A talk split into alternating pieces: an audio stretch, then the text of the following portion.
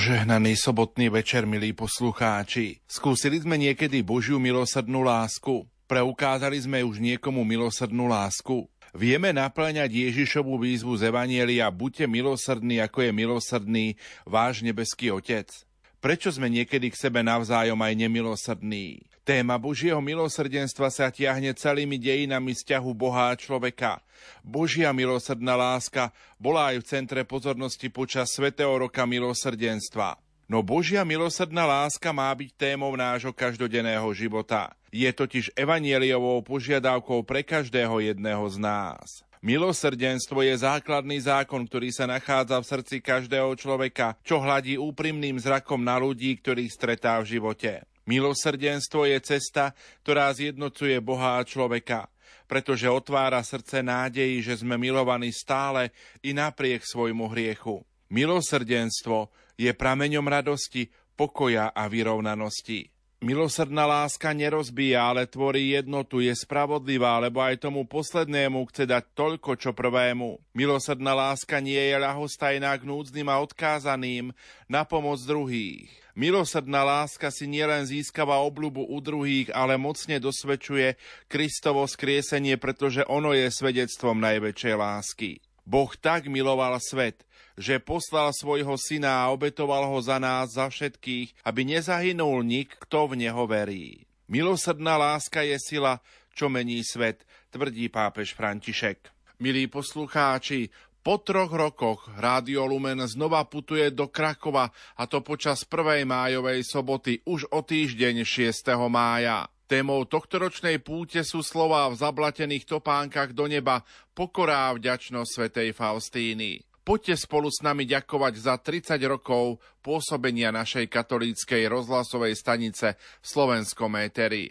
Aj táto dnešná relácia od ucha k duchu bude takou duchovnou prípravou na našu 16. rozhlasovú púť do Krakova. Pripomínam program. O druhej v noci ponúkneme v našom vysielaní spolu sa modlíme na ceste do sanktuária, o štvrtej to bude modlitba posvetného ruženca, a o 6. rané spojenie a sprevádzanie pútnikov. Program Varály Sanktuária Božieho milosrdenstva v Krakove začína o 9. hodine slávnostným otvorením púte. O 9. hodine 45. minúte modlitba posvetného slávnostného ruženca, 10. hodina 30. minúta Svetá Omša s eucharistickou adoráciou, ktorú bude celebrovať monsignor Jozef Halko, bratislavský pomocný biskup. Nasledovať bude hudobná prestávka. Popoludní hudobné vystúpenie Vlasty Mudríkovej a Joška Opatovského. O 14. prednáška sestry Klarety z kongregácie sestier Matky Božieho milosrdenstva v Krakove. 14. hodina 30. minúta, už 30 rokov sme vašimi spoločníkmi. Nasledovať bude hodina milosrdenstva a korunka Božieho milosrdenstva o 15. hodine a potom poďakovanie, požehnanie devocionálii a záver púte. Toľko náš program v Krakove, ktorý budete môcť počúvať aj v našom vysielaní. Pokojný dobrý večer a ničím nerušené počúvanie vám zo štúdia Rádia Lumen Prajú. Majster zvuku Marek Rimóci, hudobná redaktorka Diana Rauchová a moderátor Pavol Jurčaga. 6. mája vás pozývame na púť do Krakova. Rádio Lumen organizačne zabezpečuje program a priebeh púte v Sanktuáriu Božieho milosrdenstva v Krakove. Autobusy a zájazdy však neorganizujeme. Nahláste sa nám, ak organizujete autobusový zájazd do Krakova. Uvete svoj telefonický kontakt a my uverejníme trasu vášho autobusu spolu s kontaktom na našom webe. Pomôžete tak ľuďom, ktorí hľadajú voľné miesta na púť, alebo rýchlejšie zaplníte svoj autobus. Ak organizujete autobus, ozvite sa nám na mailovú adresu krakov.lumen.sk Pomôžte ľuďom túžiacim zažiť atmosféru Krakova a dostať sa tak k prameňu Božieho milosrdenstva. Počúvate Rádio Lumen, počúvate našu duchovnú prípravu na púť do Krakova, tejto chvíli vám ponúkam rozhovor so sestrou Klaretou z kongregácie Sestier Matky Božieho milosrdenstva, ktorý sme pripravili pred druhou veľkonočnou nedelou, ktorá sa od roku 2000 slávi ako Nedela Božieho milosrdenstva. Najbližšia nedela je nedelou Božieho milosrdenstva. Prečo je tak oblúbená medzi veriacimi, ale napríklad aj medzi hľadajúcimi? Myslím že najlepšou odpoveďou bude svedectvo muža, majiteľa firmy z Čiek, ktorý nedávno navštívil toto miesto a absolvoval tu duchovné cvičenia. Napísal, nikdy som na spovede neplakal. Bolo to prvýkrát. Kňaz, ktorý ma spovedal, v tej chvíli nebol kňazom, to bol Ježiš. Takú silnú spoved som ešte nikdy nezažil. Stal sa zázrak. Stal sa tam, kde sa s Ježišom stretla sveta Faustína, spovednici. Nedeľa Božieho milosrdenstva je mimoriadná nedeľa, je to deň zázrakov a najväčším z nich je už to, že náš milosrdný Otec ju pre nás vymyslel, že mu tak nesmierne na nás záleží, že chcel, aby naše duše boli opäť krásne, aby opekneli nebeskou krásou a tak veľmi chcela, aby sme mu opäť boli podobní v láske. No a láska ide ruka v ruke s čistou dušou. Tak ako dielo spásy je Božím dielom a my by sme nikdy nedokázali odčiniť náš hriech a zachrániť sa, tak aj nedela Božieho milosrdenstva je jeho dielo, ktorom nás zachraňuje. Ako o tejto nedeli hovorí sám Ježiš? Úžasné je presne to, že ustanovenie tejto nedele, čiže Sviatku Božieho milosrdenstva, si želal sám Ježiš.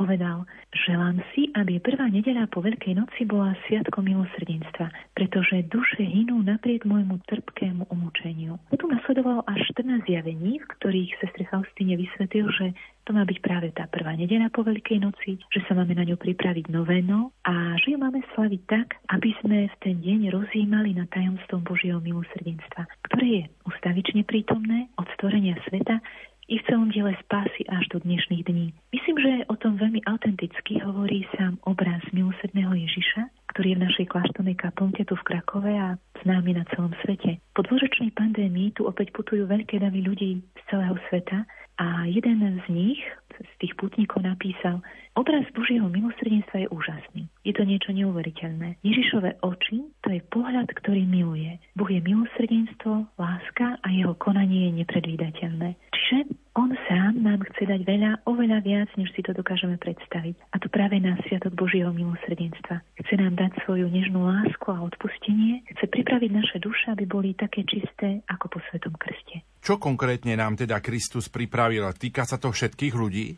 Tento deň je vynimočný vďaka mimoriadným prísľubeniam. To oveľa viac, čo som spomínala, znamená práve milosť úplného odpustenia vína trestov, ktorá je spojená so svetým príjmaním, prijatým v tento deň u dobre vykonanej spovedi. Teológovia ju prirovnávajú k druhému krstu. Áno, týka sa všetkých ľudí, lebo Kristus nikoho z diela spásy nevylúčil. Aby sme túto milosť mohli dostať, tak pripravme sa na ňu svetou spovedou, ktorá môže byť aj skôr, pred nedelou Božieho milosrdenstva a ustrážme si čisté srdce, bez náklonnosti k riechu aj šednému. Jednoducho urobme, čo je v našich silách.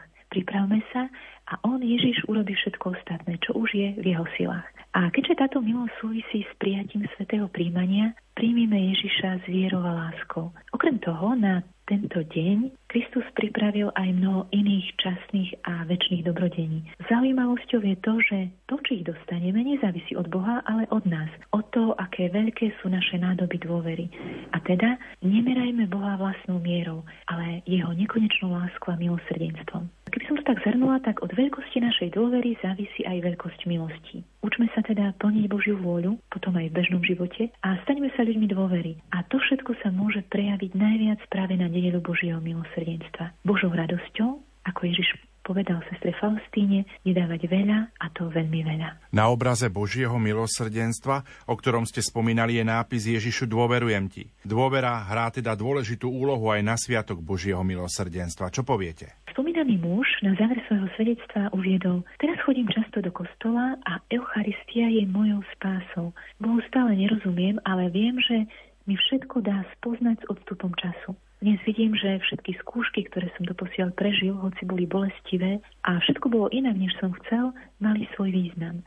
Mám rodinu, dve malé deti, ale odteraz bude živý Boh pre mňa niekto, kto bude hrať dôležitú úlohu v živote mojich detí a v mojom živote. Boh sa nám teda ponúka. Chce, aby sme sa o Neho opreli, ale nevnúcuje sa. Láska túži po opetovaní, tak je to aj v medziludských vzťahoch. Túži po dobrovoľnosti. A teda máme niekoho, o koho sa môžeme oprieť. Milosrdný Otec.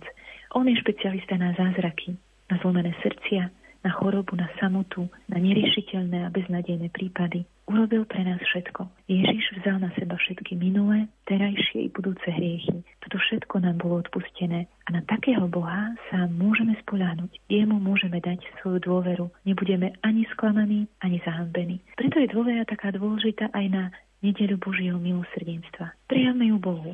Vyberme si ho vedome ako ten muž z toho svedectva. Dajme mu dôležité miesto v našom živote, to najdôležitejšie miesto. Ako vnímate vy nedelu Božieho milosrdenstva? V týchto dňoch som si opäť uvedomila, že je to sviatok milosrdenstva. Čiže to má byť oslava Boha, jeho milosrdenstva, oslava Ježiša, ktorý je vtelené milosrdenstvo s veľkým M, že spoločne môžeme oslavovať tú najväčšiu Božiu vlastnosť, ako to zapísala sveta Faustína v deníčku, že Boh Otec aj mne samej chce znova preukázať milosrdenstvo, očistiť moju dušu a sám ju pripraviť pre väčší život s ním. Tento deň vnímam sama ako vynimočný, aj preto, že moja spolusestra, sveta Faustína, hoci som ju osobne nepoznala, ale práve ona nám odovzdala túto Ježišovu prozbu. A k nej sa pripojil svätý Jan Pavel II, ktorý tento sviatok Božieho milosrdenstva v roku 2000 ustanovil pre celú církev. Muž z úvodného svedectva zakončil toto svedectvo slovami Boha som stretol na pre mňa najneobvyklejšom mieste a v najneobvyklejšom čase. Totiž, ak sa stretneme s Bohom, staneme sa mu podobní, podobní v láske. Rozšírme teda milosednú lásku všade tam, kde žijeme, aby naše oči žiarili jeho láskou a skutkami milosrdenstva. Prajem každému z nás, aby sme na nedeľu Božieho milosrdenstva stretli živého Boha, ktorý nám hovorí, máš mňa a moje milujúce srdce. K 30. výročiu založenia našej katolíckej rozhlasovej stanice nám zablahoželali aj naši kolegovia z Rádia Proglas. Slovo má riaditeľ Martin Holík. Dobré rádio umí doprovázet, bavit, vzdělávat, odlehčovat, přinášet naději, radostné zprávy, zpříjemňovat čas. Toto všechno Rádio Lumen umí už 30 let. Gratulujeme posluchačům, že takové rádio v rukách křesťanů mají a děkujeme tvůrcům Lumenu za pracovitost, chuť, skromnost a ochotu vynášet z pokladů srdce to nejlepší. Srdečné pozdravy sesterskému rádiu posílají posluchači a tvůrci Rádia Proglas. si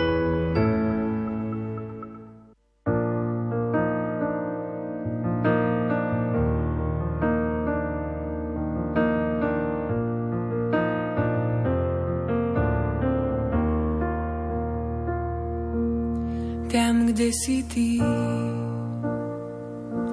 Vracia sa život tam, kde ty kráčaš, rozkvitne i púšť. Tam, kde ty hľadíš, rozjasní sa nám.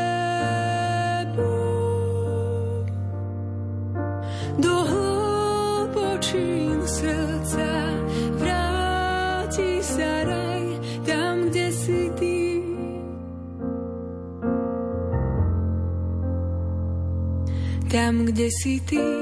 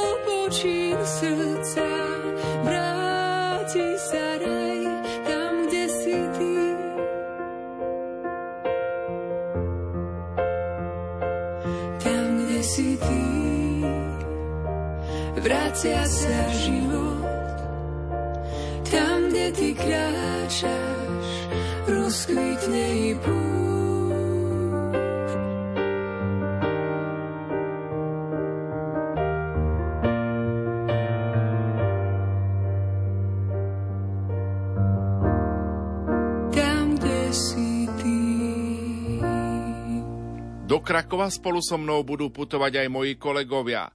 V tejto chvíli má slovo konateľka Rádia Lumen Zuzana Sakáčová. Milí poslucháči, vo vašom príbehu života je mnoho pekných strán. Možno ich prežívate a ďakujete za ne. Možno ste však na chvíľu odložili knihu svojho života na bok.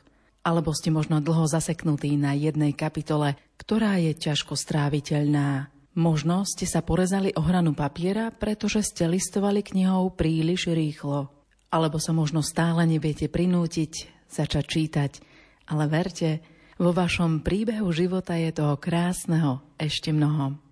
Ak sa potrebujete nadýchnuť a pocítiť opäť v živote radosť, verím, že v Božom milosrdenstve ju nájdete na vás s nádejou čakať.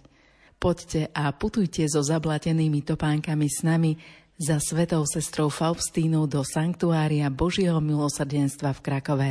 My ďakujeme Bohu, že sa tam už po 16. krát s vami a s Božím milosrdenstvom opäť zídeme na rozhlasovej púti Rádia Lumen. 6. máj 2023 bude deň, kedy môžeme aj na tomto svetom mieste ďakovať za požehnaných 30 rokov vysielania katolíckej rozhlasovej stanice na Slovensku a vyprosovať si Božie milosti pre rádio, ale i pre všetkých jeho podporovateľov a priaznivcov. Stánku Rádia Lumen, ktorý bude umiestnený pri Bazilike Božieho milosrdenstva, nájdete aj kolegyňu z marketingového oddelenia Janku Vajcíkovú. Poďte s nami do Krakova načerpať duchovnú silu. Budeme radi, ak sa zastavíte aj pri našom stánku Rádia Lumen, kde si môžete zakúpiť veci s našim logom a tak si priniesť pamiatku do vašich príbytkov. Budeme sa na vás tešiť. V prenosovom voze spolu so mňou bude sedieť aj Jaroslav Fabián z Košickej redakcie. Ak by som mal jedným slovom pozvať do Krakova, tak by to bolo dobrorečenie. Prísť dobrorečiť Božiemu milosrdenstvu za každodennú milosť života, ktorú prežívame ráno, keď stávame, za každé rozhodnutie, ktoré nás i nám zverených posúva a robí radostnejších, za naše vzťahy s blízkymi v rodine, ktoré sú vďaka Božiemu milosrdenstvu zakorenené v obetavej láske, a keď nám je ťažko, vedzme, že možno práve v tichu Baziliky Božieho milosrdenstva nájdeme otvorenú náruč, ktorá sa so mnou chce rozprávať, ktorá nás chce vypočuť, ktorá nás svojím objatím chce vyzdvihnúť, aby sme pookriali. Myslím si, že v dnešnej spoločnosti, v ktorej si každý chce dať za úlohu zmeniť svet alebo církev zmeniť, nám Božie milosrdenstvo ukazuje smer a pozýva nás zmeniť samých seba. Slovo má v tejto chvíli kolegyňa Júlia Kavecká, naša spravodajská redaktorka. Ja sa veľmi teším, že po tej dlhej pandemickej prestávke môžeme tento rok opäť spolu s našimi poslucháčmi putovať do Sanktuária Božieho milosrdenstva v Krakove na toto premodlené miesto, ktoré mnohým z nás prirastlo k srdcu a kde si pripomíname najmä svetú sestru Faustínu i veľkého pápeža svätého Jana Pavla II., teda obľúbených svetcov mnohých z nás. Myslím, že v tejto komplikovanej dobe, ktorú žijeme, unavený z následkov covidu, vystrašený vojnou na Ukrajine a obávajúci sa toho, čo bude kvôli rastúcim cenám všetkého, tak všetci potrebujeme načerpať pokoj a povzbudiť sa navzájom vo viere i nádeji. Naša rozhlasová púť bude na to určite veľmi vhodným časom. Teším sa na spoločné stretnutie v Krakove v sobotu 6. mája. V prenosovom voze spolu so mnou bude aj kolegyňa Janka Ondrejková, ktorá vám adresuje toto pozvanie. Na púti v Krakove som bola naposledy pred deviatimi rokmi, takže sama som zvedavá, ako sa to tam za ten čas zmenilo. Mám rada lagievníky, mám rada sanktuárium, pretože je to také pokojné miesto, naozaj premodlené cítiť to tam a výhodou je, že toto pútnické miesto môže navštíviť každý, či už má rád veľké davy pútnikov, alebo naopak uprednostňuje skôr pútnické miesta s komornejšou atmosférou. Lagievníky sú veľké, takže sa sem zmestí aj na naozaj veľký počet pútnikov a nemáte pocit, že je to tu hlava na hlave. No a samozrejme ten duchovný program stojí naozaj za to. Odporúčam a dúfam, že prídete a že sa 6. mája v Krakove stretneme. Programom vás budú sprevádzať Andrá Čelková a Ivo Novák. My v rádiu sa už tešíme na ďalšiu púť do Sanktuária Božieho milosrdenstva v Krakove, pretože na tomto mieste môžeme zažiť Božiu blízkosť, odovzdať svoje prosby Bohu a poďakovať za dobrodenia, ktoré sme dostali. Je to naozaj požehnané miesto a nie je ľahké slovami opísať, čo tam človek prežíva. Aj keď pre nás v rádiu je to i čas práce a povinností, ale zároveň tam prežívame čosi zvláštne, ako by sa nás skutočne Boh dotýkal a zahrňal nás svojim požehnaním. Pre mňa je to aj príležitosť stretnúť sa s vami, našimi poslucháčmi, ktorí nás počúvate a uvedomujem si, že Rádio Lumen, ktorého som súčasťou, je vašim každodenným spoločníkom. Teším sa na každého jedného z vás, ktorý príde do Krakova, že sa na našej 16. púti stretneme a spoločne prežijeme neopakovateľné chvíle na miestach, kde boli aj svetí, svetá sestra Faustína i svätý Jan Pavol II, že spoločne odovzdáme Bohu naše prozby, starosti, trápenia, vyprosíme si potrebné milosti a poďakujeme za všetko, čo v živote máme. V relácii od ucha k duchu pri mikrofóne Rádia Lumen moja rozhlasová dvojička kolega Ivo Novák. Ivo, požehnaný sobotný večer. Príjemný čas všetkým, ktorí počúvate teraz Rádio Lumen. Takto o týždeň budeme mať už po rozhlasovej púti Rádia Lumen do Krakova. Teší sa do Krakova? Tak som taký plný očakávaní, čo to bude po troch rokoch, či ľudia prídu, či teda poslucháči, tí, ktorí nás počúvate, či si nájdete znovu cestu tam, kde sme si tak trochu odvykli putovať. Ono, vždy to bolo také pre nás istým spôsobom pohodlné robiť tie podujatia srdcom v Krakove, ktoré boli v Banskej Bystrici.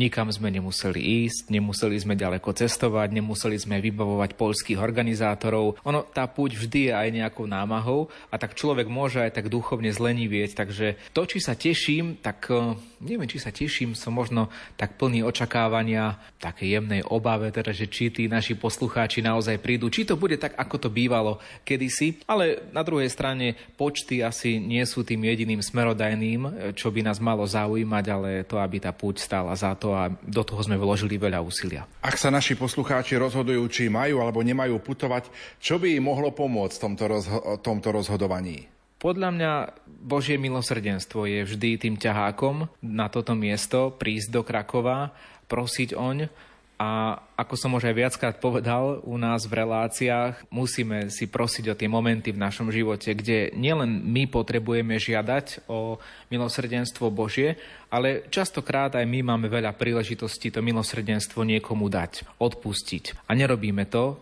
alebo sa nám to nechce, je nám to nepríjemné, nezvyklí sme si na to a to je taká veľká duchovná výzva aj, aj pre mňa, to milosrdenstvo dávať, aj vtedy, keď je to nepohodlné. Tohto roku sme pri príprave púte prišli s istou novinkou. Na webe máme banner alebo text, hľadáte miesto do Krakova, pozrite si voľné autobusy. O čo vlastne ide? Poslucháči nás každý rok tak nejakým spôsobom žiadajú, že či ich vieme zobrať do tých našich autobusov do Krakova, ale teda, aby to bolo zrejme, my zabezpečujeme program v Bazilike a teda pred Bazilikou a v celom areáli Sanktuária Božieho milosrdenstva. Ale nie je v našich silách, keďže Lumen nie je cestovná kancelária, nie je v našich silách zabezpečiť autobusy. A tak to je už v réžii vás, poslucháčov. Môžete tak urobiť individuálne, že putujete buď sami autom, alebo napríklad vo vašej farnosti zorganizujete autobus, alebo videl som aj, že rôzne cestovné kancelárie tie autobusy robia. No ale teda nepovedali sme si tak alibisticky, že vy nás žiadate o miesta, my zájazdy nerobíme, tak pomôžte si sami, ako viete, ale sme vymysleli taký spôsob, teda tí ľudia, ktorí organizujú zájazdy, nám môžu napísať na krakov zavináč lumen.sk. Ako to teda v praxi funguje? Ak e, niekto robí zájazd z farnosti alebo je majiteľom nejakej cestovnej kancelárie, ktorá robí takýto zájazd, napíše nám na krakov zavináč lumen.sk, že vychádza, vymyslím si teraz, z Banskej Bystrice, že pôjdu o polnoci 6. mája, že budú vyražať z námestia Slobody a pôjdu trasou Ružomberok, Dolný Kubín, Trstená a môžu po ceste niekoho zobrať a dnes majú 15 voľných miest. K tomu dajú ešte svoj telefonický kontakt, nejakú kontaktnú osobu a my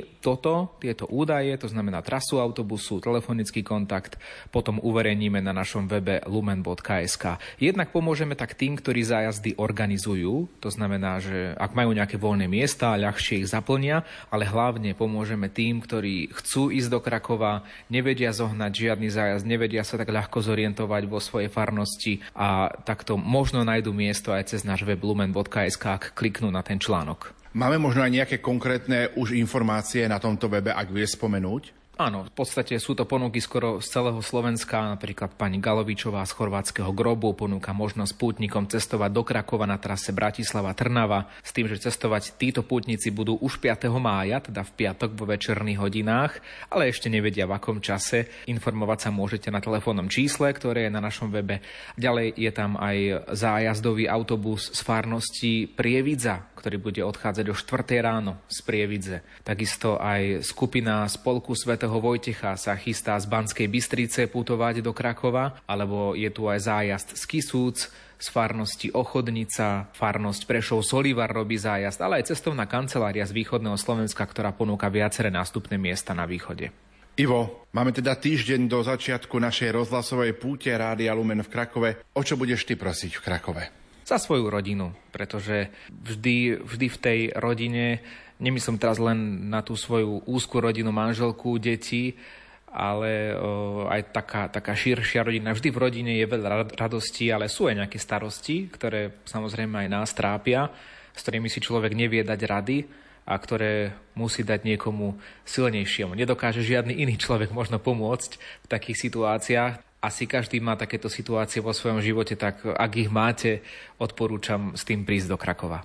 A budeme prosiť aj za našu veľkú rozhlasovú rodinu Rádia Lumen určite. Samozrejme, ja u nás v rádiu pracujem aj na tom takom zveľaďovaní našej značky a k tomu patrí aj stretávanie sa s poslucháčmi. Mnohých už poznám, niektorých aj po mene, alebo si ich pamätám, ich tváre zo stretnutí a viem o mnohých, ktorí by chceli putovať a už nemôžu putovať. A teraz som jedného pána v Smížanoch stretol, ktorý povedal, že by veľmi rád s nami putoval a roky s nami putoval do Krakova, ale jednoducho nohy. Nohy už nevládzu, neslúžia, už mal barlu, takže povedal, že už to žiaľ nejde, tak bude počúvať naše vysielanie doma, takže budeme veľmi myslieť aj na tých, ktorí budú takto s nami spojení. Ešte jedna otázka pre našich poslucháčov. Budeme v tomto nasledujúcom týždni rozprávať napríklad aj o počasí v Krakove s meteorologom Petrom Jurčovičom? Pán Jurčovič je vždy taký pružný, aktuálny, takže môžete sa na to spoľahnúť, či už v tých ranných predpovediach o pol 8 alebo v popoludnejších o 13.25, najmä tie posledné 3 dni pred púťou, nebudeme to nejako preháňať, že už od pondelka, ale ja si myslím, že stačí ten streda, štvrtok, piatok, keď sa to povie, že ako asi bude a, a to by už mohlo byť také presnejšie naozaj. 14. apríla sme si pripomenuli aj 30 rokov existencie našej katolíckej rozhlasovej stanice. Spolu s nami v Banskej Bystrici ďakoval za tento dar aj bratislavský pomocný biskup Monsignor Jozef Halko a tak som sa pýtal na prianie k 30. výročiu založenia katolíckej rozhlasovej stanice a adresoval som otázku aj smerom ku Krakovu. Tak prajem, aby naďalej rádio sprostredkovalo ľuďom pozitívne hodnoty a vrchol pozitívnych hodnot, ktorou je osoba nášho pána a záchrancu Ježiša Krista a všetko, čo s tým súvisí. Aby aj osobné svedectvá ľudí boli podnetom k prežívaniu Božej prítomnosti v každodenných chvíľach. Boh nie je ďaleko, Boh nie je dávno, Boh je blízko, Boh je prítomný. To je úplný základ všetkého. Naši poslucháči sa už pripravujú na rozhlasovú púť spolu s vami do Sanktuária Božieho milosrdenstva v Krakove. Tešíte sa aj vy do Krakova? Teším sa, samozrejme, ja už som tam bol, ale veľmi dávno a zostalo to vo mne ako taká veľmi pekná spomienka, takže teším, že už to zase nebude spomienka, ale bude to realita. A zároveň toto môže byť aj také pozvanie pre všetkých našich poslucháčov, aby spolu s nami, čiže s vami, so mnou, s mojimi kolegami putovali do tohto sanktuária. Už teraz vás zahrňame do našich modlitieb a tešíme sa na to, že touto puťou sa opäť prehlbíme v našej viere.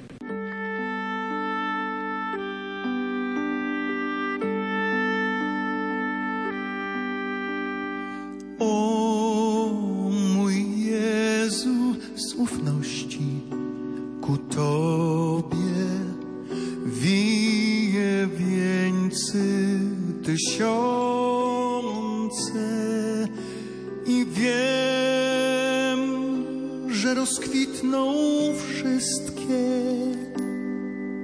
I wiem, że rozkwitną wszystkie, kiedy oświeci boske sunce, o mu Jezu.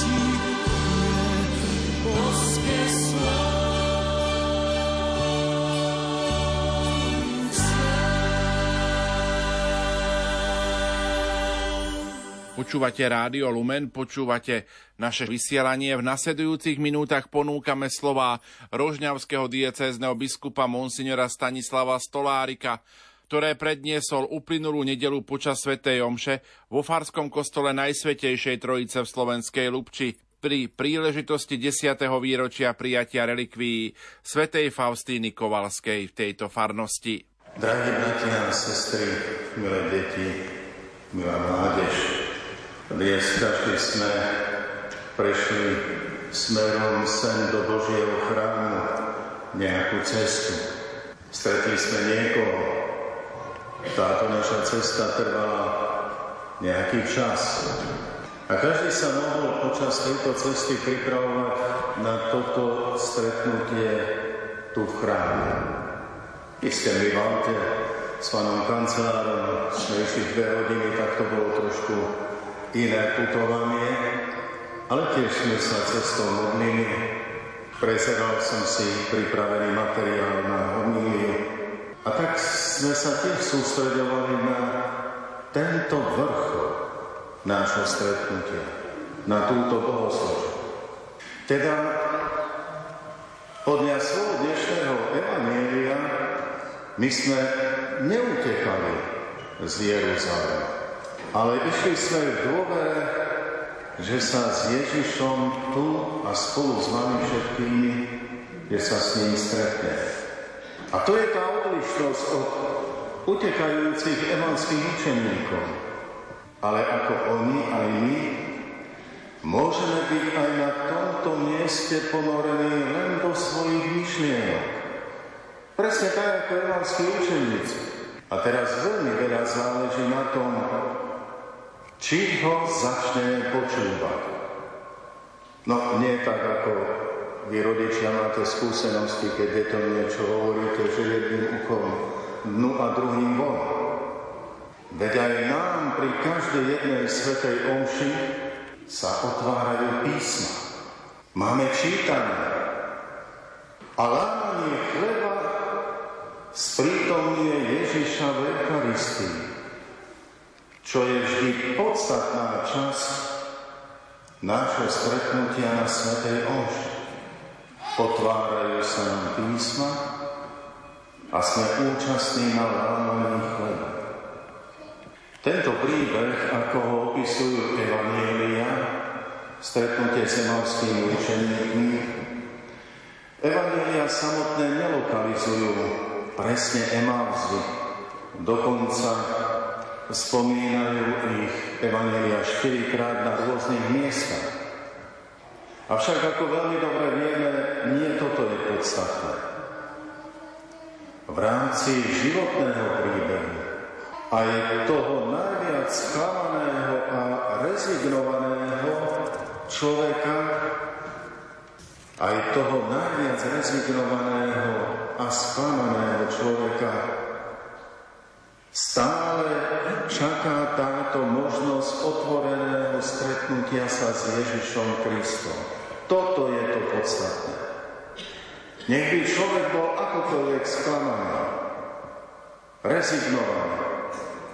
Vždy sa môže na, svojom, na svojej životnej ceste stretnúť so zmrtvých starým pánom na hoci ktorom kilometri svojho života. Práve dnes myslím tieto časy. Dovolím si povedať, že sme v značnej miere svetkami množstva ľudí utekajúcich z Jeruzalema, teda od Krista.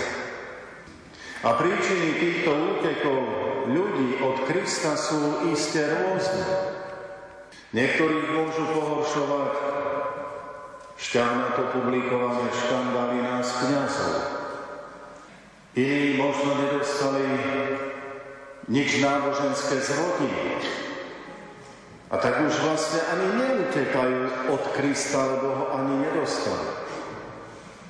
Pre niekoho to môžu byť chabé vedomosti, náboženské vedomosti. Pre niekoho zás prílišné pracovné alebo relaxačné aktivity. A nie v poslednom rade Množstvo utekajúcich je takých, ktorí sa vo svojom živote nalepili na nejaký hriech a nechcú ho zanechať. Radšej sú prilepení hriechu a s hriechom utekajú potom od Krista. Ale vám všetkým, drahí bratia a sestry, chcem naozaj povedať to, čo je podstatou dnešného Evangelia. Ježiš trpezlivo sprevádza každého utekajúceho. Nech uteká z akéhokoľvek dôvodu. A každému tomuto utekajúcemu sa Kristus prihovára. Aby sa predsa na niektorom tom kilometri svojho úteku sa mu znova otvoril. Aby možno znova vznikla alebo obnovila sa vzájomná komunikácia. Nebojme sa vidieť na ceste každého jedného utekajúceho človeka aj trpezlivého a sprevádzajúceho Ježiša. Spomeňme si na príbeh Šála, prenasledovateľa kresťanov. Až vzniká otázka, kto koho vlastne prenasledoval. Či Šavol kresťanov, alebo Ježiš Šavola, aby tam pri Damasku sa do, dotiahlo, dokonalo to veľké obrátenie. Keď sa zo Šavla stal Pavol a z prenasledovateľa kresťanov sa stal apoštol národov. Ježiš aj Šavla trpezlivo sprevádzal na jeho cestu.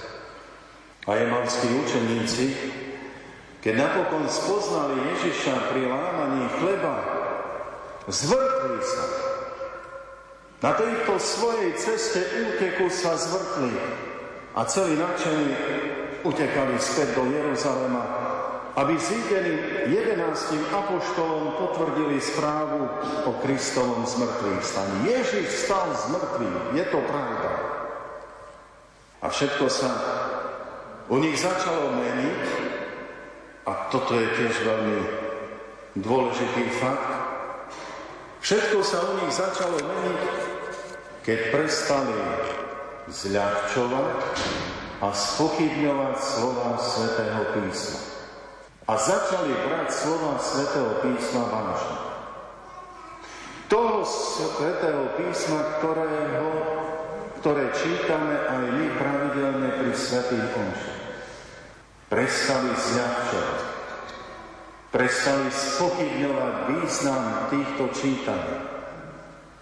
Čítania svätého písma, začali ho brať vážne, lebo Ježiš im otváral písmo.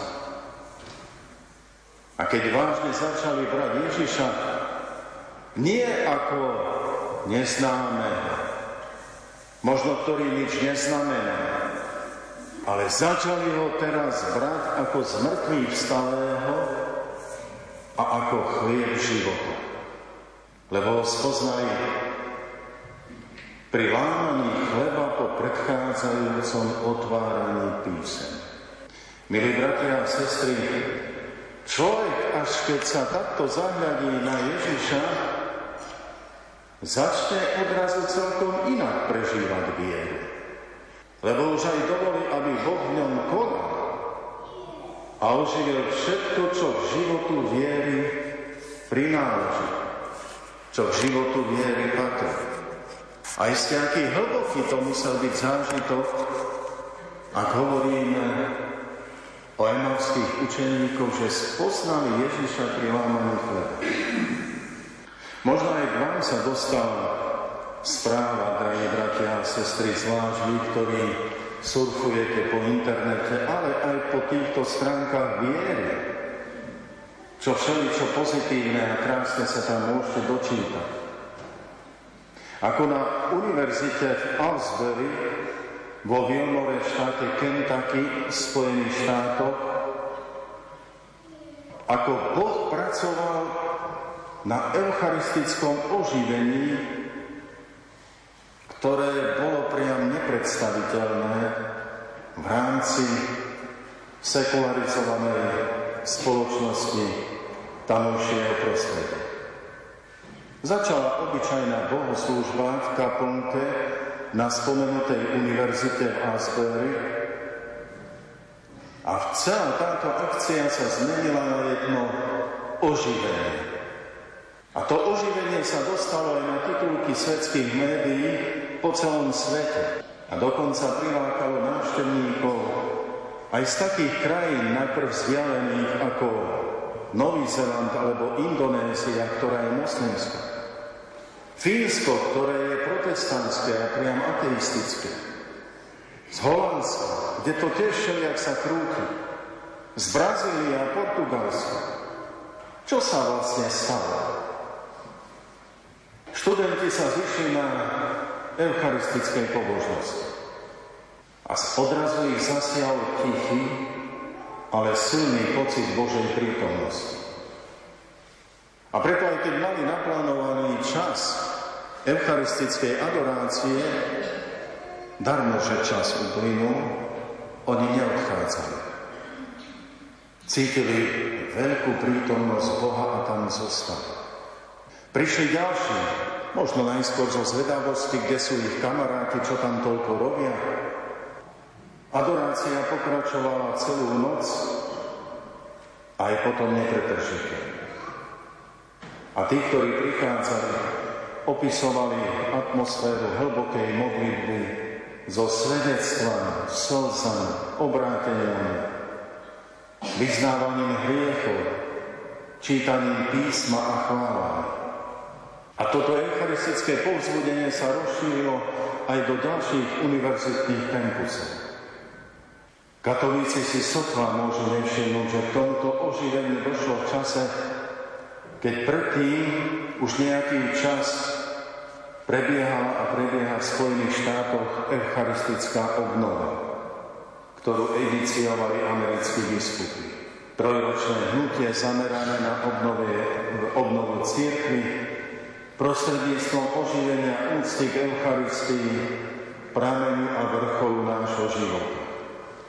To nie je náhoda, čo sa udialo, ale prorocké znamenie, pretože celá táto bohoslužba trvala nepretržite 13 dní a pritiahla asi 50 tisíc návštevníkov. Čo nie je isté maličkosť. A keď sa tak zamýšľali na spomenutej tejto obnove zatiaľ ostanem pri tomto termíne, americkí biskupy začali pracovať, čo pre niekoho môže byť zanedbateľné, najprv s týmto termínom. Chceme obnovu, chceme reformu. Možno zbytočná debata, ale dopracovali sa k termínu oživenie. A prečo? Obnova by mohla naznačovať ľudskú snahu zlepšiť niečo. Treba niečo vylepšiť. Lebo je niečo zlé, treba to vylepšiť. Ako napríklad projekt obnovy mesta. Reforma by znamenala zmenu postupov alebo štruktúr v nádeji na zlepšenie. A sa dopracovali k termínu oživenie ktoré doslova znamená oživenie niečoho, čo bolo mŕtve. A čo bolo mŕtve, oživiť môže iba Boh. To sa nedá nejakým ľudským úsilím. A vychádzalo sa zo slov Ezechiela proroka, kde Boh prikázal Ezechielovi. Preto prorokuj a povedz toto hovorí Pán, Boh, Hľa, ja pootváram vaše hroby. Vyvediem vás hrobov ľudnú. Jedine Boh môže dať meso suchým kostiam a vdýchnuť svojmu ľudu dých boského života. Teda ide o oživenie toho, čo bolo mŕtve. A čo je tiež veľmi zaujímavé, práve táto iniciatíva katolických biskupov, ale aj spomenutá udalosť na univerzite, ešte väčšmi podnietila aj niektoré protestantské cirkvy a ich kazateľov, aby sa začali znova zaujímať o Eucharistiu.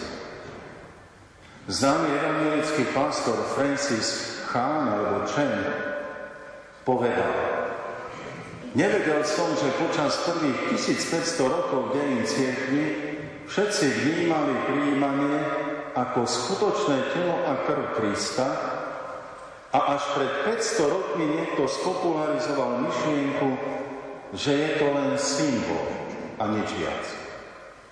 1500 rokov všetci kresťania verili, toto je moje telo, toto je moja krv. A on spomína, až pred 500 rokmi povedal niekto, že je to symbol. Dovtedy každý vedel, bolo to telo a krv Kristova. Kiež by jedného dňa v našej krajine ľudia porozumeli telu Kristovu, pochopili, že sú jeho súčasťou a nadchli sa, že môžu sa zhromažďovať a prijímať telo a krv Kristovu.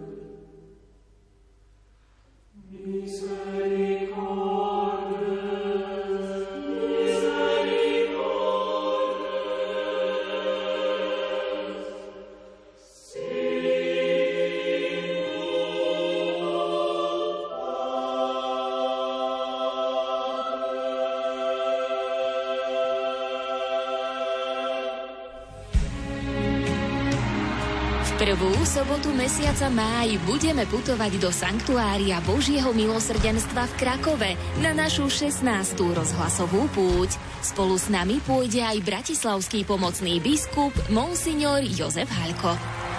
Milí priatelia, milí poslucháči, teším sa na vás, ako budeme spolu putovať do Svetine Božieho milosrdenstva v Krakove, v Lagievnikách.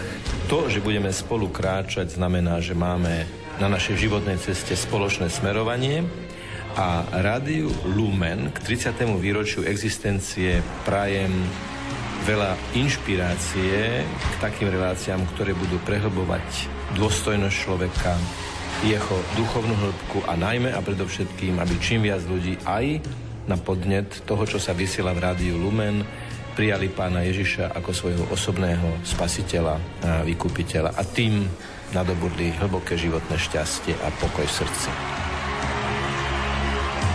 programe Púte nebude chýbať Svetá Omša, eucharistická adorácia, stretnutie so zamestnancami Rádia Lumen či koncert Vlasti Mudríkovej. Putujte v sobotu 6. mája spolu s nami do Krakova. Rádio Lumen Slovenské katolícke rádio tomto roku po pandémii budeme opäť putovať do Sanktuária Božieho milosrdenstva v Krakove a to v sobotu 6. mája na našu rozhlasovú púť. Poďte spolu s nami ďakovať za 30 rokov pôsobenia Rádia Lumen. Slovo má sestra Klareta z kongregácie sestier Matky Božieho milosrdenstva. Na správnom mieste a v správnom čase. My vás pozývame na milostivé miesto v milostivom čase. Príďte v sobotu 6. mája k svätej sestre Faustíne do Sanktuária Božieho milosrdenstva v Krakove. Milosrdný Ježíš na nás nikdy nešetril svojimi milosťami a s nežnou láskou to čaká na každého z vás. Príďte si po jeho objatie a uzdravenie. Má ho pre každého dostatok. Témou našej rozhlasovej púte v zablatených topánkach do neba pokorá vďačnosť svätej Faustíny chceme ďakovať aj za dar svätej Faustíny a svätého Jána Pavla II. Do Krakova pozýva aj rektor sanktuária Zbigniew Bielas. Serdecznie zapraszamy na pielgrzymkę do Sanktuarium Bożego Miłosierdzia. Czekaliśmy na Was w trudnym czasie pandemii. Teraz cieszymy się, że będziemy mogli Was gościć, więc zapraszamy i oczekujemy w sobotę 6 maja bieżącego roku. Miłosierdzie jest nadzieją dla świata. W miłosierdziu Boga świat znajdzie pokój, a człowiek szczęście, więc serdecznie zapraszamy. Niech umocnienie płynie tutaj stąd od miłosierdzia Bożego dla wszystkich pielgrzymów. Szczęść Boże. Počas uplynulých troch rokov sme do Krakova nemohli putovať osobne. Putovali sme srdcom a tak si to poďme pripomenúť v nasledujúcej zvukovej nahrávke, keď hlavným celebrantom Svetej Omše v roku 2021 bol Jozef Bagin, farár vo farnosti Rudinská. Milí bratia, kňazi, moji spolukoncelebranti, milé vedenie Rádia Lumen, milí ministranti, bratia a sestry tu v katedrále, milí poslucháči Radia Lumen. Tá iskra, o ktorej hovorí Kristus, že sa zapáli v Krakove a tá iskra, ktorú tak fantasticky ponúkol svetu Ján Pavol Veľký a sekretárka Božieho milosedenstva Sveta Faustína, tá iskra chce zapáliť celý svet. A pán Ježiš nám hovorí, že skôr ako príde ako nejaký prísny a spravodlivý sudca, príde ako láskavý, milosadný, odpúšťajúci Boh. Milí priatelia, skutočne preniesme dnes svoje srdce do krásneho Krakova. Všetkým nám to chýba. Mnohí tam chodíme nielen na túto krásnu veľkú púť, ale chodíme tam pravidelne. A chodíme tam preto, aby sme doslova nabrali tie obrovské milosti. Nie, že by tu v našich kostoloch neboli ale jednoducho to Božie milosedenstvo nám ponúka niečo lukratívne, niečo ohromné, niečo, čo treba doslova odtiaľ z tej oázy Božej odpúšťajúcej lásky odnášať znova a znova aj na naše krásne Slovensko. Keď som rozprával s otcom Pavlom, že čomu by mala byť dnes venovaná liturgia, aj teda samotná kázeň, tak on mi hovorí, že treba to tak nejako spojiť. Milosadenstvo, nie len to krakovské, pohľad na Máriu, pohľad na Jozefa, je rok svätého Jozefa. Čo z toho zobrať a akým smerom sa vybrať, milí priatelia, aby sme sa povzbudili. To jedno jediné, čo chcem dnes urobiť, určite všetkých vás chcem povzbudiť. A znova vás chcem, akoby tak ľudovo povedané, nakopnúť, naštartovať, aby sme si uvedomovali, že Boh na nás nikdy nezabudol. Prišla pandémia, prišli kríže, každý máme svoj kríž, máme svoje choroby, máme diagnózy, máme všeličo ťažké, čo musíme zvládať. Ale keď do tohoto všetkého vložíme toho fantastického Boha, on nám stále hovorí, ja som s vami po všetky dni až do skončenia sveta. Ako spojiť tieto tri duchovné pohľady v ten dnešný deň? Veľmi jednoducho. Ja vám dnes chcem ponúknuť, milí priatelia, Nazareckú trojku. Alebo ak chcete, rodinu. Ak je potrebné dnes uvažovať o milosadenstve, o Matke Božej, o Svetom Jozefovi, ak toto treba nejako sklbiť, na to je jednoduché, jedinké slovo a to je rodina. Rodina, ktorá sa nám ponúka z Nazareta a rodina, ktorá častokrát je vystavená útokom diabla, lebo ak chceš likvidovať svet, zabi rodinu. Ak chceš likvidovať hodnoty, ľudskosť, svedomitosť, zodpovednosť, zautoč na rodinu. A diabol to veľmi dobre vie. A ja ti ponúkam v úvode taký ten krásny pohľad, keď sa prenesieme viac ako 100 rokov dozadu a ponúkam ti dátum 13. október 1917. Obrovský zázrak, ktorý urobil Boh. Mária ho sľubovala, príde taký ten zaujímavý tanec slnka, Trvá zhruba nejakých 10 minút a v závere akoby pred slnko sa postaví Božia Matka, v náručí má malého Ježiška a zrazu je možné vidieť aj svätého Jozefa. To je ten prvý pohľad, ktorý ponúka Fatima spred viac ako 100 rokov. Potom v zápätí sa Matka Božia ukáže ako Pana Mária z Karmelu. A to nie je všetko.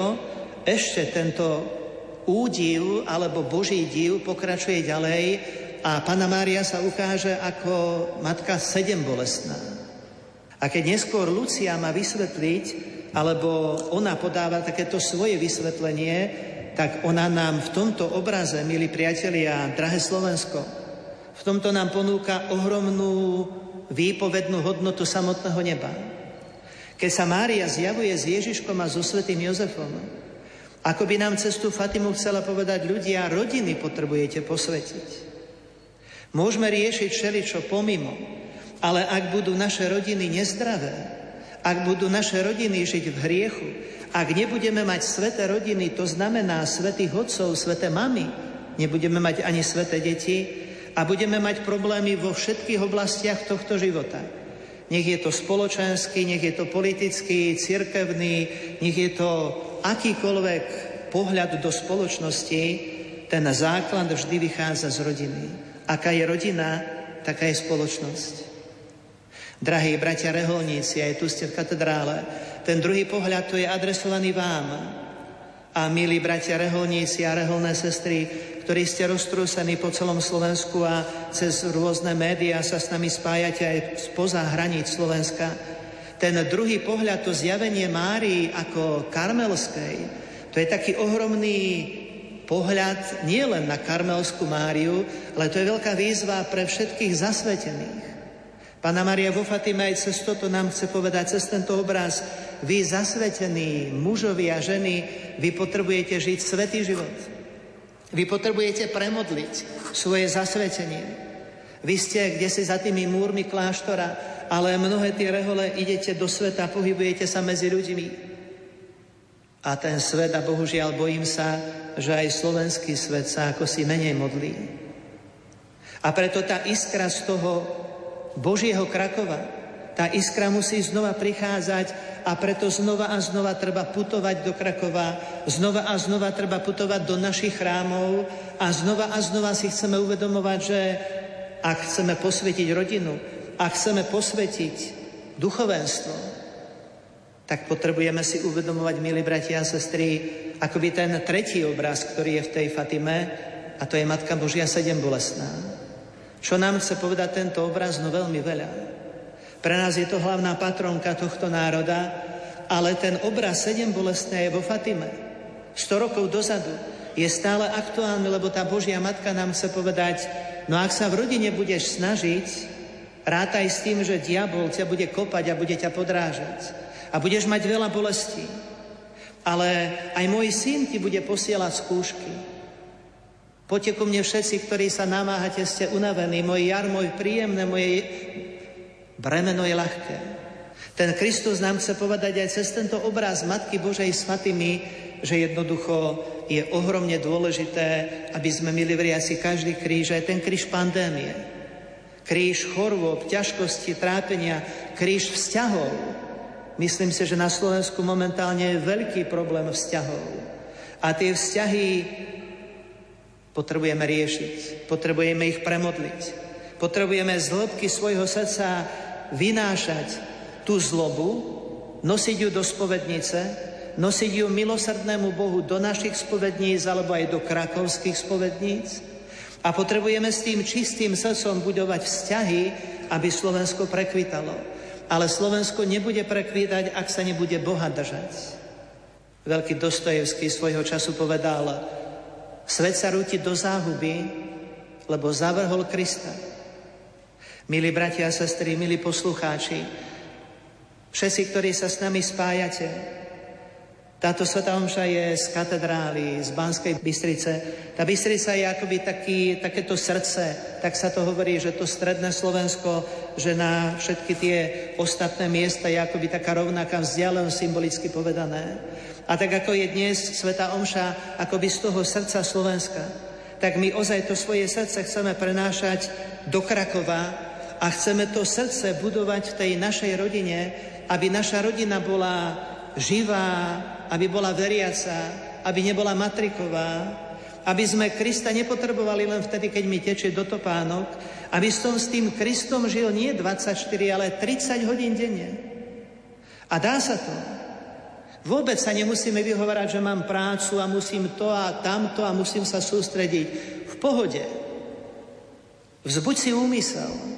Všetku svoju prácu, všetky námahy v rodine, všetko to, čo počas dňa prežíváš, odovzdávaj tu Bohu. A môžeš krásne posvedcovať 24 hodín v prítomnosti Boha a Boh ťa bude žehnať.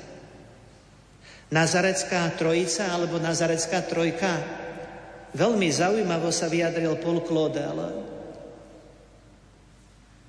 On hovorí, že v tom malom chudobnom domčeku v Nazarete tam žijú traja milujúci sa ľudia, ktorí zmenili tvár sveta.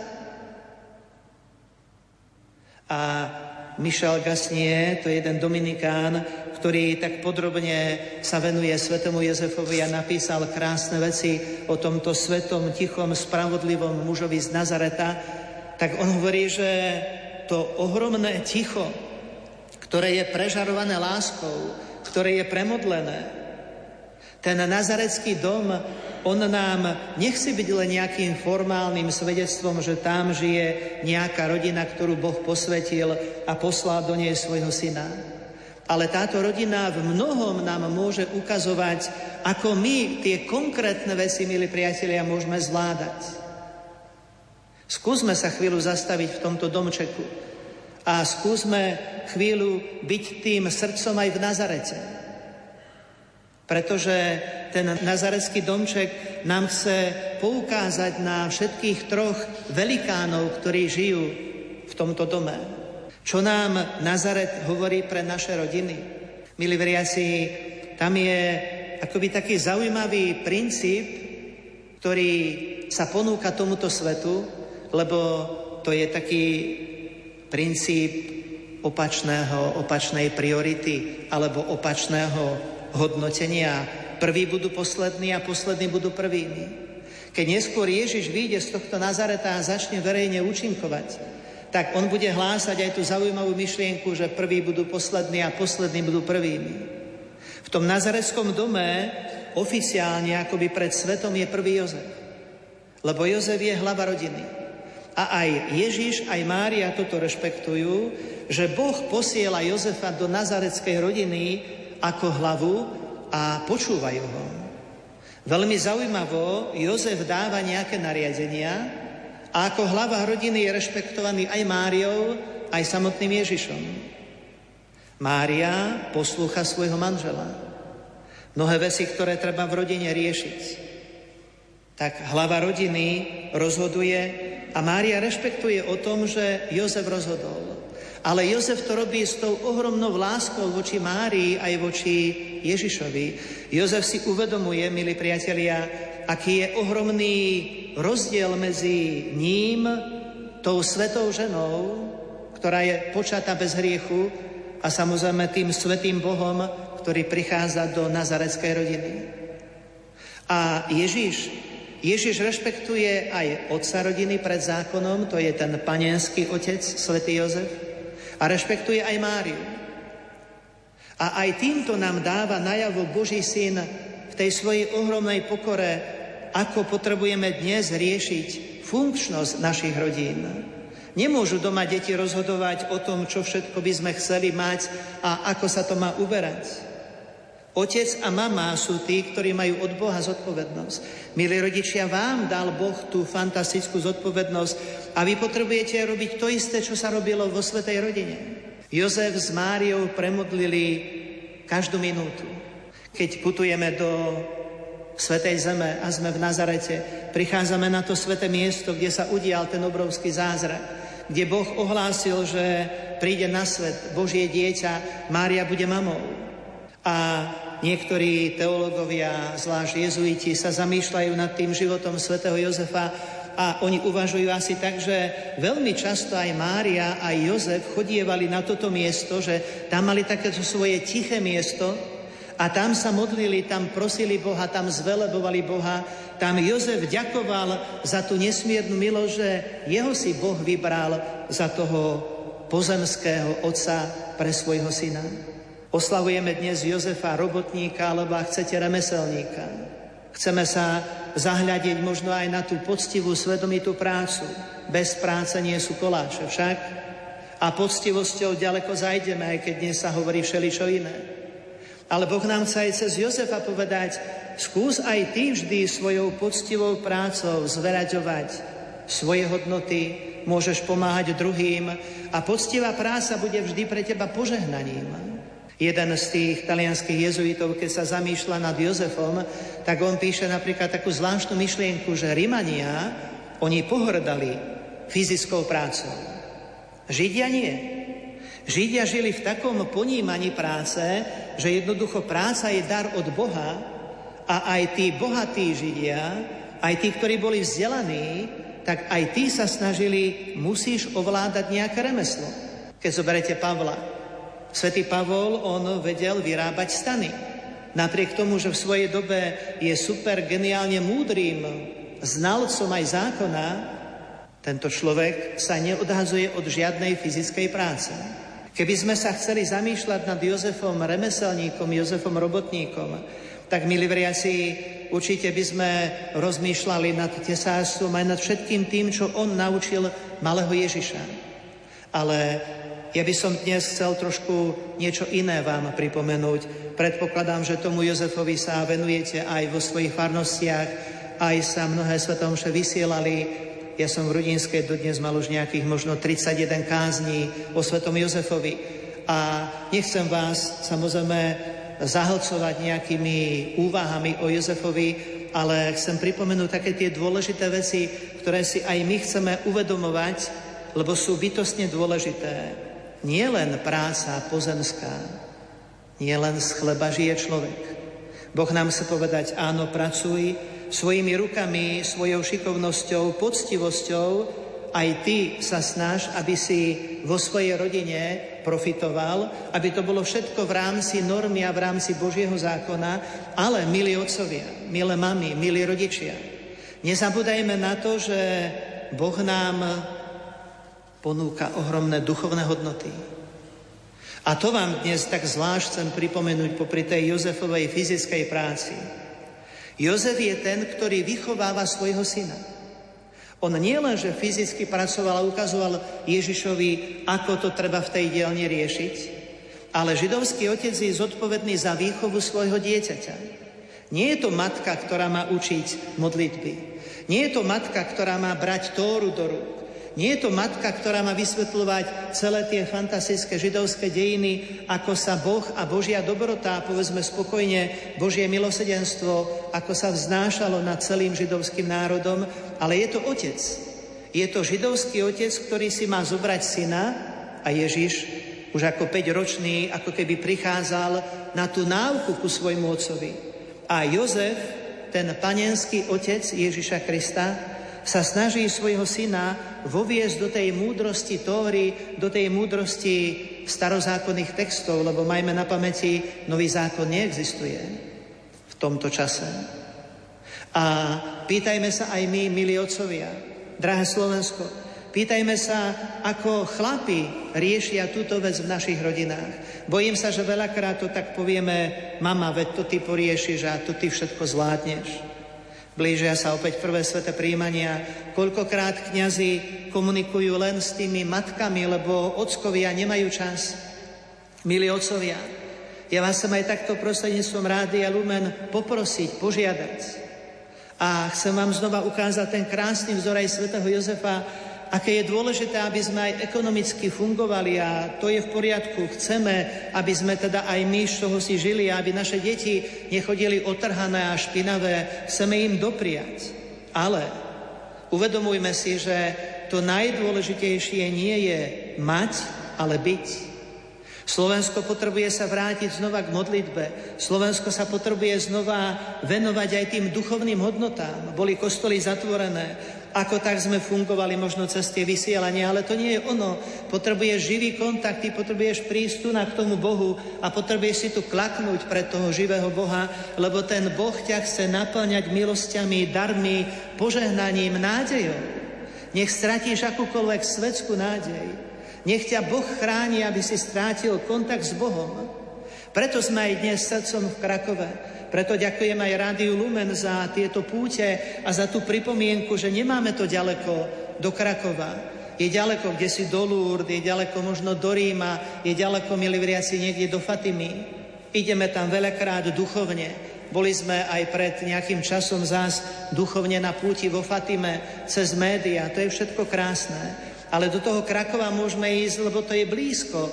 Môžeš sa vybrať aj ty ako otec a mama, zober svoje dieťa keď bude otvorená možnosť a keď sa hranice otvoria, vyber sa aj ty a choď ku tomu žriedlu, ktoré ti ponúka novú nádej do tvojho každodenného života.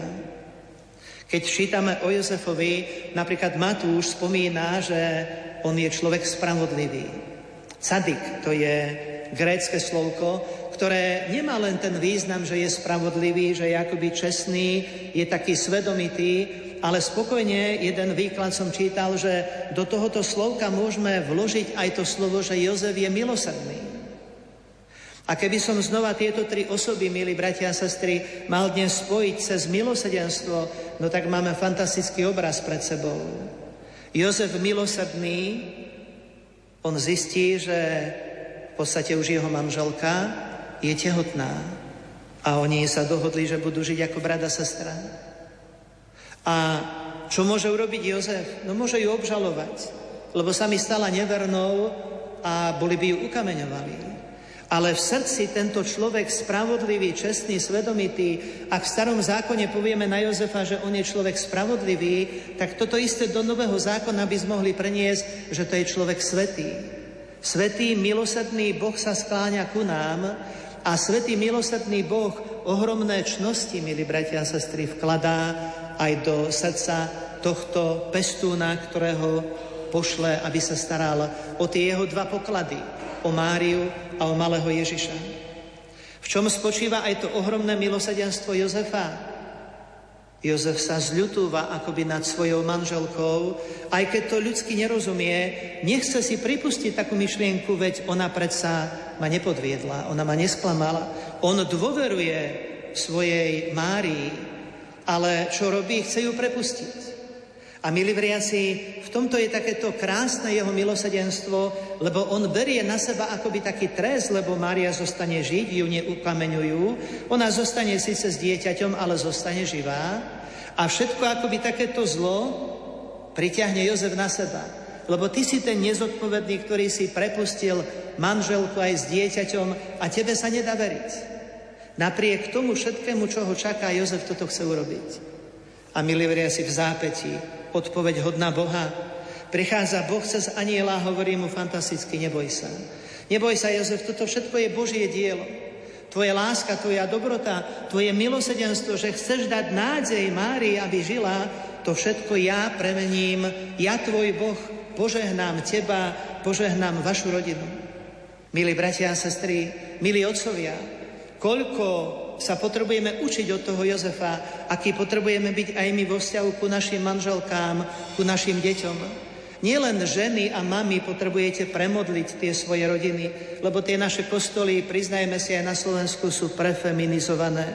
Veľakrát tí chlapi ako keby chýbali, lebo oni musia zarábať peniaze. Ale Jozef nás učí, že áno, zarábaj peniaze, poctivo pracuj, buď svedomitý, ale nezabúdaj na to, že tie duchovné hodnoty, tie ty máš zveľaďovať aj doma v rodine. Nestačí, ak sa len mama modlí. Ak domov nosíte dva platy, to je rozdiel, ako, prinie, ako keď sa prinesie len jeden plat.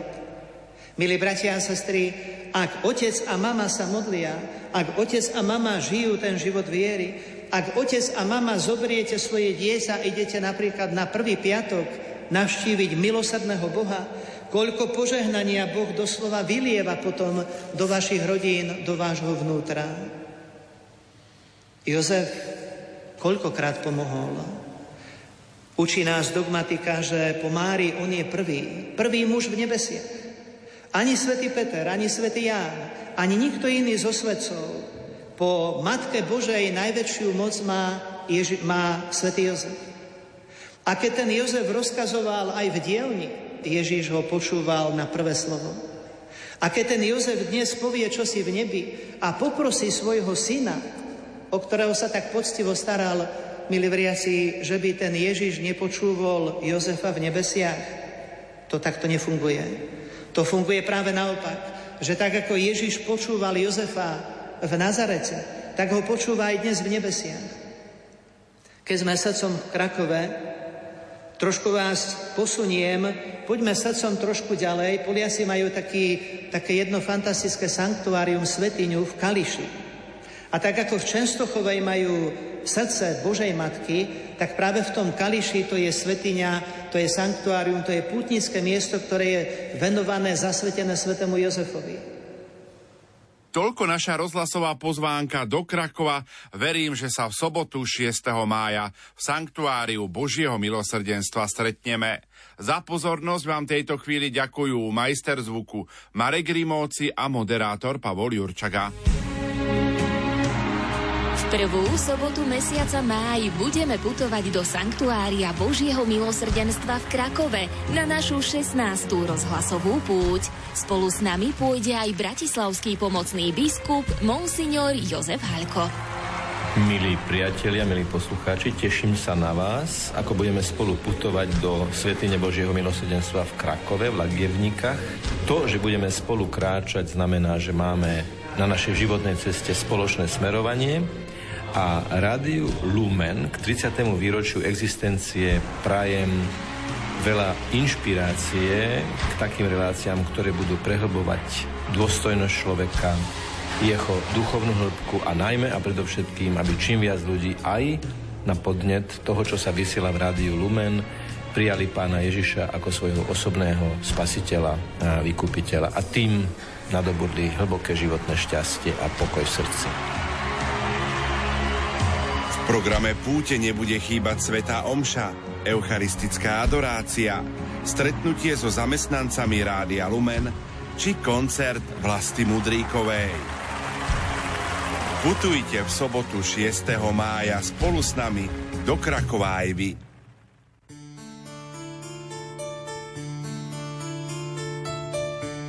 Vyslíš môj hlas, keď ťa tu prosím ochraňuje nás od vecí zlých. Ja v srdci len svoje sny nosím.